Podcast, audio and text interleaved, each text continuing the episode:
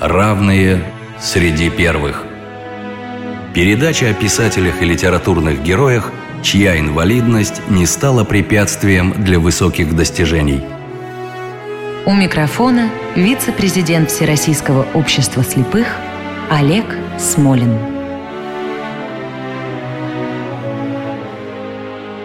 Здравствуйте. Эту программу я хочу начать с цитаты из Николая Васильевича Гоголя – Глядя на радужные цвета и краски, которыми кипят и блещут его роскошные картины природы, тотчас узнаешь с грустью, что они уже утрачены для него навеки. Зрящему никогда не показались бы они в таком ярком и даже увеличенном блеске. Они могут быть достоянием только такого человека, который давно уже не любовался ими, но верно и сильно сохранил об них воспоминания, которое росло и увеличивалось в горячем воображении и блистало даже в неразлучном с ним мраке. Но и в всех созданиях, в которых, кажется, он стремится позабыть все грустное, касающееся собственной души, и ловит невидимыми очами видимую природу, и здесь, и под цветами горит тихая печаль. Он весь в себе, весь нераздельный мир свой носит в душе и не властен оторваться от него – это строки о герое нашей программы Иване Ивановиче Козлове, которому, кстати, много добрых слов посвятили и Вяземский, и Дельвик, и Афанасий Фет, и Александр Пушкин. Я с удовольствием представляю нашего гостя. Это доцент филологического факультета МГУ имени Ломоносова Владимир Леонидович Коровин. Владимир Леонидович, здравствуйте. Здравствуйте, Олег Николаевич. По традиции начнем с семьи, окружения, воспитания, предвещало ли что-то в потомке знатного дворянского рода славу поэта? Конечно, ну, прежде всего нужно сказать, что он потомок знатного дворянского рода к XVI веку восходившего. Отец его занимал должность даже одно время статс-секретаря императрицы Екатерины II. Одним словом, э, из очень знатной, состоятельной семьи. Образование его было исключительно домашнее. Никакого он регулярного образования не имел ни военного, ни гражданского. Воспитывался иностранными гувернерами, как тогда было принято. И для него э, французский язык был с детства не менее близким и родным, чем русский. Например, дневники своей всю жизнь он вел исключительно на французском языке. Первый его литературный труд, который уже относится к тому времени, к которому перейдем позже, это был перевод поэмы Байрона на французский язык, а не на русский. На французский? Да, да, да. Поэма «Бедовская невеста». Потом он и на русский ее перевел. Правда, этот французский перевод не сохранился.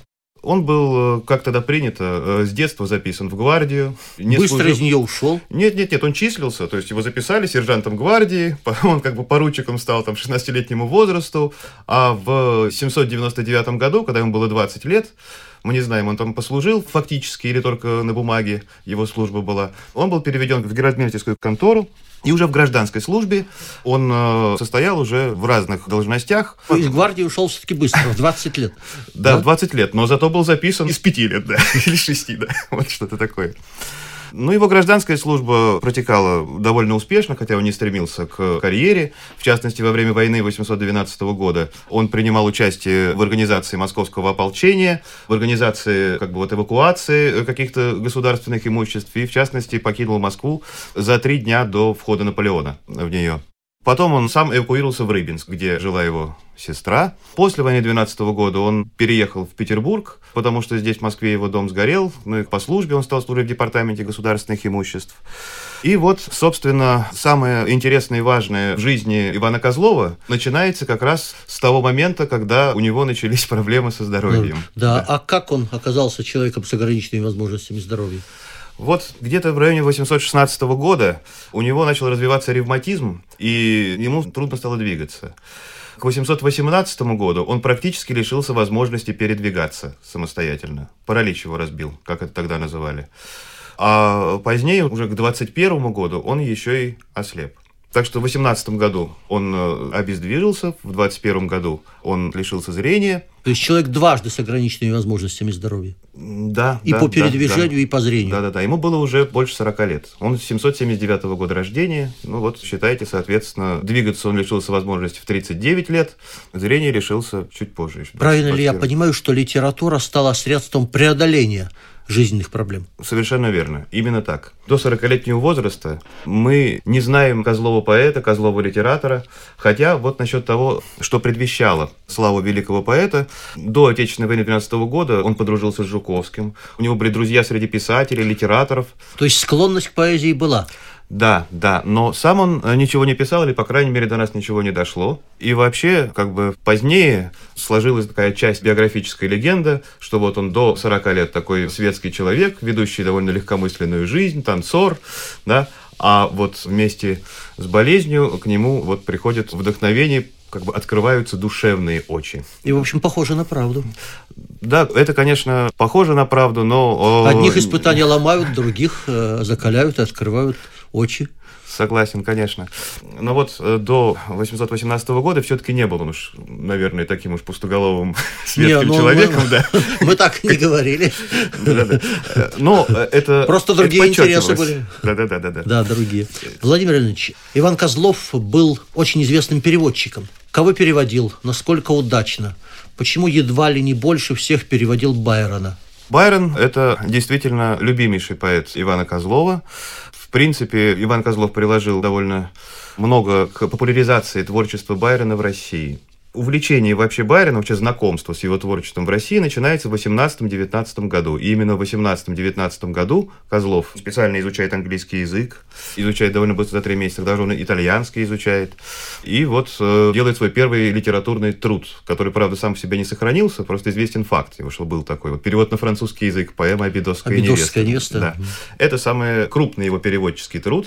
Он позднее дважды на русский язык был переведен в 24 году, позднее он его снова переработал. Но в основном самые такие успешные его переводы, это переводы, конечно, крымских сонетов Адама Мицкевича, которые вошли в такой золотой фонд русской литературы в 28 году изданные. Но он переводил самых разных поэтов, в том числе как бы и неожиданных для дворянской культуры того времени. Он, в частности, перевел одно стихотворение Григория Назианзина, одного из отцов церкви. Он э, немножко к тому времени и греческим языком овладел. Переводил э, и Вордсворта, и Ламартина, и Вальтера Скотта. А теперь давайте послушаем фрагмент перевода Ивана Козлова. На погребение английского генерала Сира Джона Мура. Не бил барабан перед смутным полком, Когда мы вождя хоронили, И труп не с ружейным прощальным огнем Мы в недра земли опустили, И бедная почесть к ночи отдана, Штыками могилу копали — нам тускло светила в тумане луна, И факелы дымно сверкали. На нем не усопших покров гробовой Лежит не в дощатой неволе, Обернут в широкий свой плащ боевой, Уснул он, как ратники в поле. Недолго, но жарко молилась Творцу Дружина его удалая И молча смотрела в лицо мертвецу, О завтрашнем дне помышляя. Быть может, на утро внезапно явясь, Враг дерзкий надменности полный, Тебя не уважит, товарищ, а нас Умчат невозвратные волны. О нет, не коснется в таинственном сне До храброго дума печали. Твой одр одинокий в чужой стороне Родимые руки постлали. Еще не свершен был обряд роковой, И час наступил разлучение — из свалу ударил Перун вестовой, И нам он не вестник сражения. Прости же, товарищ, здесь нет ничего на память могилы кровавой, И мы оставляем тебя одного с твоею бессмертную славой. Но все-таки в первую очередь Иван Козлов хотя о нем мы часто вспоминаем как о переводчике, он в первую очередь оригинальный поэт, причем один из крупнейших для своего времени. Да, да. кстати, э, если я правильно понимаю, одной из первых поэм Ивана Ивановича Козлова стала поэма «Чернец». И вот я процитирую Вяземского, который в 25 году, в 825-м, писал Александру Тургеневу «Я восхищаюсь чернецом, в нем красоты глубокие, и скажу тебе на ухо, более чувства, более размышления, чем в поэмах Пушкина». Это преувеличение? Ну, не совсем преувеличение. Просто здесь нужно уточнить, что Вяземский имеет в виду две поэмы Пушкина «Кавказский пленник» и «Бахчисарайский фонтан», которые стали первыми в русской литературе романтическими поэмами, как бы в подражании Байрону написаны. Их еще иногда называют байроническими. Это первые образцы жанра в русской литературе такого типа. «Кавказский пленник», «Бахчисарайский фонтан».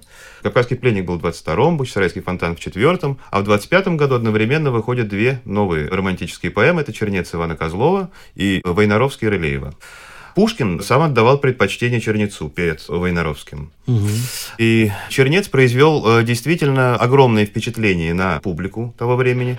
Он просто по-другому представил вот этот романтический конфликт. В течение двух лет книга была трижды переиздана. В общем, это одно из известнейших произведений, которое не просто первый литературный успех ему доставило, а сразу же сделало его одним из самых знаменитых поэтов своего времени, одним из первых поэтов своего времени. Скажите, да. а литературоведы отмечают влияние Черница на мою любимую поэму Лермонтова «Мцири»? Ну, конечно, конечно, конечно, прямое. «Чернец» — это как раз одна из тех поэм, как бы читая которые юноша Лермонтов, еще там 14-летний, вот формировался, читая. У него много заимствований из «Чернеца» в его ранних поэмах. Ну, а на поэму «Мцири», конечно, самое непосредственное влияние э, имеет, ведь поэма «Чернец» написана потом в форме исповеди к так же, как главного героя. Так же, как и «Мцири», и предшествующая юношеская поэма Лермонтова «Исповедь». Да. Вы составитель известного сборника «Золотой век русской поэзии», который издан в 13 году. Как там представлен Иван Иванович Козлов? И, может быть, вы расскажете о ваших любимых его произведениях? Представлен 15 стихотворений. Туда вошли только лирические произведения. Лирика как оригинальная, так и переводная. Некоторые самые важные программные стихотворения Козлова не было возможности туда включить из-за их объема. Вот об одном из них, как раз не вошедшем в сборник, я хочу сказать отдельно. Это послание Жуковскому после возвращения его на родину. Это стихотворение 822 года, одно из первых стихотворений Козлова, нам известное, которое было опубликовано в качестве приложения к поэме «Чернец», и это то послание, оно просто длинное, само все 15 страниц занимает. Не да. слабое послание. Да-да-да. И оно произвело не меньшее впечатление на публику, чем сама поэма «Чернец». Пушкин особенно здесь отмечал вот некое ужасное место, где поэт описывает свое затмение, остается вечным образцом мучительной поэзии. Он в этом послании как раз описывает вот переживание от э, болезни со всеми этапами и то, что ему помогло с этим э, бороться. Да. Четыре вещи. Бог, религия, дружба, дружеское участие, поэзия и четвертое, э, такой сон, сны, в которых вот он сохранил некие любимые облики вещей, да. Сам он э, как бы свою болезнь вот в этом стихотворении описывает как прозрение души для истин религии и утешений поэзии. И в дальнейшем это станет одним из ведущих мотивов его творчества – но нечто подобное мы встречаем и у Джона Мильтона, насколько я помню. Да, по, да. по идее, да, то есть не он первый и, наверное, не он последний, кто попытался преодолеть проблемы зрения физического с помощью прозрения духовного. Совершенно верно. Вот у Ивана Козлова есть одно замечательное стихотворение, некогда очень знаменитое в свое время, которое вошло как раз в названный вами сборник – и составленный Это, вами. Ну, да-да. Оно тоже немножко длинноватое, и в первоначальной авторской редакции называлось «Несчастье». Вот я частично его процитирую. Он здесь употребляет сравнение который употребил Жуковский в предисловии к Чернецу, ссылаясь опять же на кого-то, что несчастье подобно великану со свинцовыми ногами и радужным лицом. Тот, кто способен подняться вверх и взглянуть ему в лицо, этому несчастью, того осияют его благодатные лучи. А кто не захочет подняться, тот вот будет поверен свинцовыми ногами. Вот, используя этот образ, он э, говорит вот как раз о несчастье. «Подумал я несчастье, что оно». Оно гигант, кругом себя бросая, повсюду страх и ноги из свинца, но ярче звезд горит глава золотая и дивный блеск от светлого лица. Подавлен тот свинцовыми ногами пред грозным, кто от ужаса падет, но озарен блестит его огнями, кто смело взор на призрак возведет. За тяжкий крест получит он замену. Забытый гость счастливцами земли душой поймет священной дружбы цену и жар святой таинственной любви. Его удел – живые впечатления, житейским сном, уж грудь не стеснена. В слезах своих найдет он наслаждение, страдальца жизнь высокого полна. Так пыл мечты в грозе красу нам кажет, Быстрее путь в час бури по волнам, И сколько тайн прекрасных горе скажет Тому, чей дух стремится к небесам. В его душе звук совести яснее, Луч правды чист и бледен страх людской. Он думает, он чувствует сильнее, не узником он прихоти мирской. Вот это фрагмент из стихотворения «Станция», в котором, кажется, очень характерные для поэзии Ивана Козлова мотивы отражаются. В другом позднейшем стихотворении он именно постигший его болезнь описывает как счастье, как благословение судьбы. Если б жизнь я начал вновь, в другом стихотворении он пишет, то снова крест свой обнимая, пошел бы я, благословясь, и той дорогой, где горе встретило меня. Владимир Ильич, да. я вам хочу сказать по секрету, да. что вообще все наши программы, они в общем об одном. О людях, которые с помощью литературы, творчества из несчастья умели добывать счастье. Так что Иван Козлов в этом смысле тоже не исключение, а наш типичный герой. Да, совершенно верно. И вот поскольку вы спросили о стихотворении, я одно стихотворение более-менее короткое целиком прочту, с Давайте с удовольствием послушаем. Да. Это стихотворение одно из поздних Козловских. Называется оно «Станцы», стихотворение 1938 года. «Вчера я мраком окруженный, на ложе сон забыв мечтал. Безмолвно жар мне вдохновенный в груди стихами уж пылал. Меж тем в эфирной тьме сбиралась гроза, из туч сверкнул огонь, и молния струей промчалась, как буйный бледногривый конь, и треск воздушной колесницы на все бросал священный страх, и звери прятались, и птицы, дрожа в берлогах и гнездах. А я, мой дух к Творцу летает, пылая молнией огнем, и ум встревоженный мечтает вольней, когда ударит гром. Восторгом оживлен небесным, я был не раб земных оков, органом звонким и чудесным в огромной стройности миров. И Бог сильнее вещает мною и в думах пламенных моих, чем в круг шумящую грозою и в дивных ужасах ночных. Вот здесь, мне кажутся, особенно замечательными строки. «Восторгом оживлен небесным я был не раб земных оков, органом, звонким и чудесным в огромной стройности миров». А я продолжу Александром Пушкиным. Получив поэму «Чернец» от Ивана Козлова, Александр Сергеевич написал «Певец, когда перед тобой во мгле сокрылся мир земной, мгновенно твой проснулся гений. На все минувшее воззрел, и в хоре светлых привидений он песни дивные запел. А как относились к Ивану Ивановичу другие поэты пушкинской поры? Как к одному из светил современной поэзии. Практически с первых же выступлений своих в печати он вошел в ряд э, крупнейших поэтов своего времени.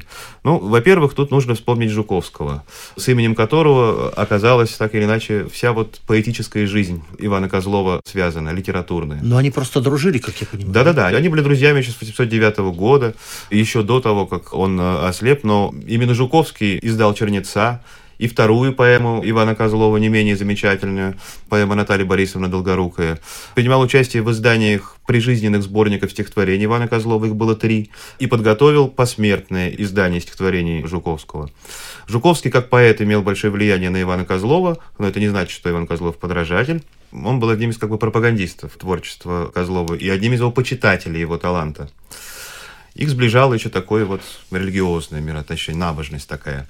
А Пушкин, вот как уже явствует из процитированных вами стихов, относился к Ивану Козлову с большим почтением. Лермонтов, которого мы упоминали, в 838 году написал одно стихотворение об Иване Козлову «Слепец страданием вдохновенный», как отклик на одно полюбившееся ему стихотворение Козлова 1938 года, обращенное к сестре Хомутовой. Козлов был поэт, на которого ориентировались у которого учились. Мне кажется, признанный, уважаемый, да, и в каком-то смысле почитаемый. Вот э, то, что я читал из э, других поэтов и в поэтической форме, и в прозаической форме, все говорит об огромном уважении к этому человеку. Совершенно верно. Конечно, очень большое значение для читателей пушкинского времени имела судьба Ивана Козлова. Вот Конечно. Как бы такая э, необычная. Тем более, что и в стихах его он как бы об этом часто напоминал. Да? Именно как бы вот религиозное смысле. Я считал это полезным для читателей. Иван Козлов – это просто один из самых крупных поэтов пушкинского Пушкинской времени. поры. Да. Наряду да. с Боротынским, наряду с Жуковским. Батюшковым. Да-да-да и другими. Из тех, кого мы называем поэтами пушкинской поры. Да. да. А, Владимир Леонидович, традиционный для нашей программы вопрос.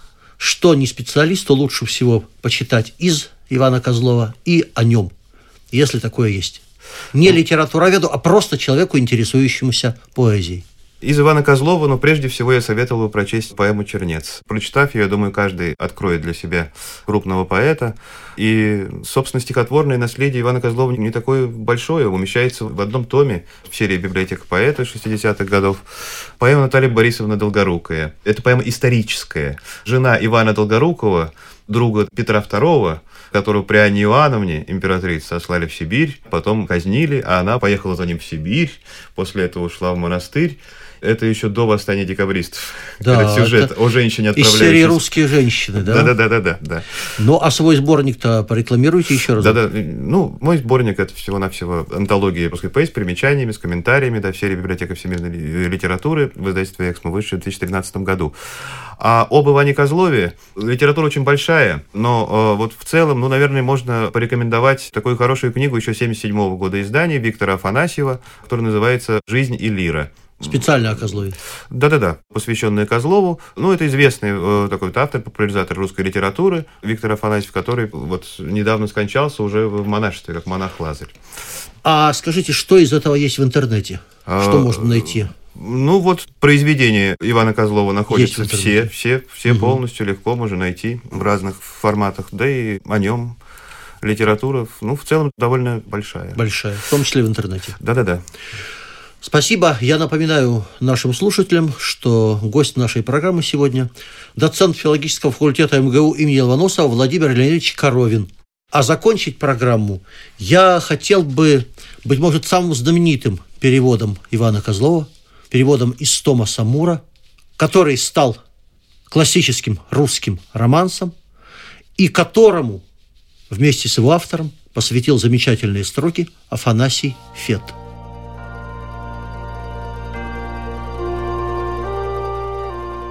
Афанасий Фет. Вечерний звон памяти Козлова. Мечтание было то или сон. Мне слышался вечерний звон, а над рекою под холмом стоял забытый сельский дом, и перелив тяжелых дум давил мне сердце, мучил ум. Пустынный дом, где твой жилец, увы, вдали поэт-слепец. О родине не забывал и сладкозвучно тосковал. Он спит, его глубокий сон уж не прервет вечерний звон. Но что ж, певец земных скорбей, ты не умрешь в сердцах людей. Так я мечтал, и надо мной пронесся через эфир пустой какой-то грусти полный стон, и я запел вечерний звон. Вечерний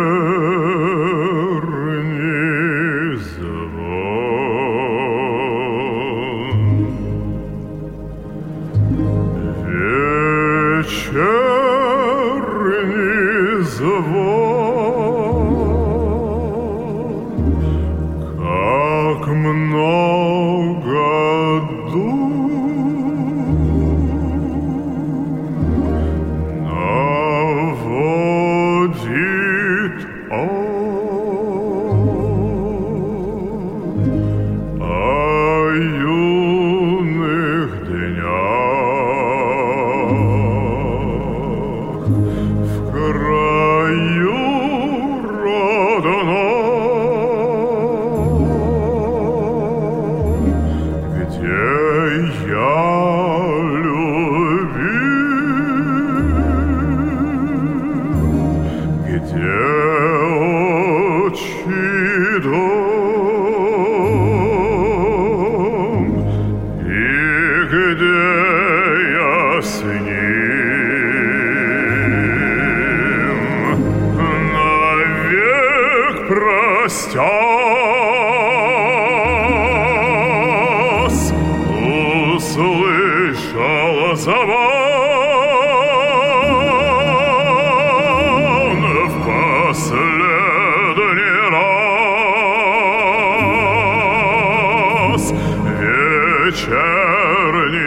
вечерний звон,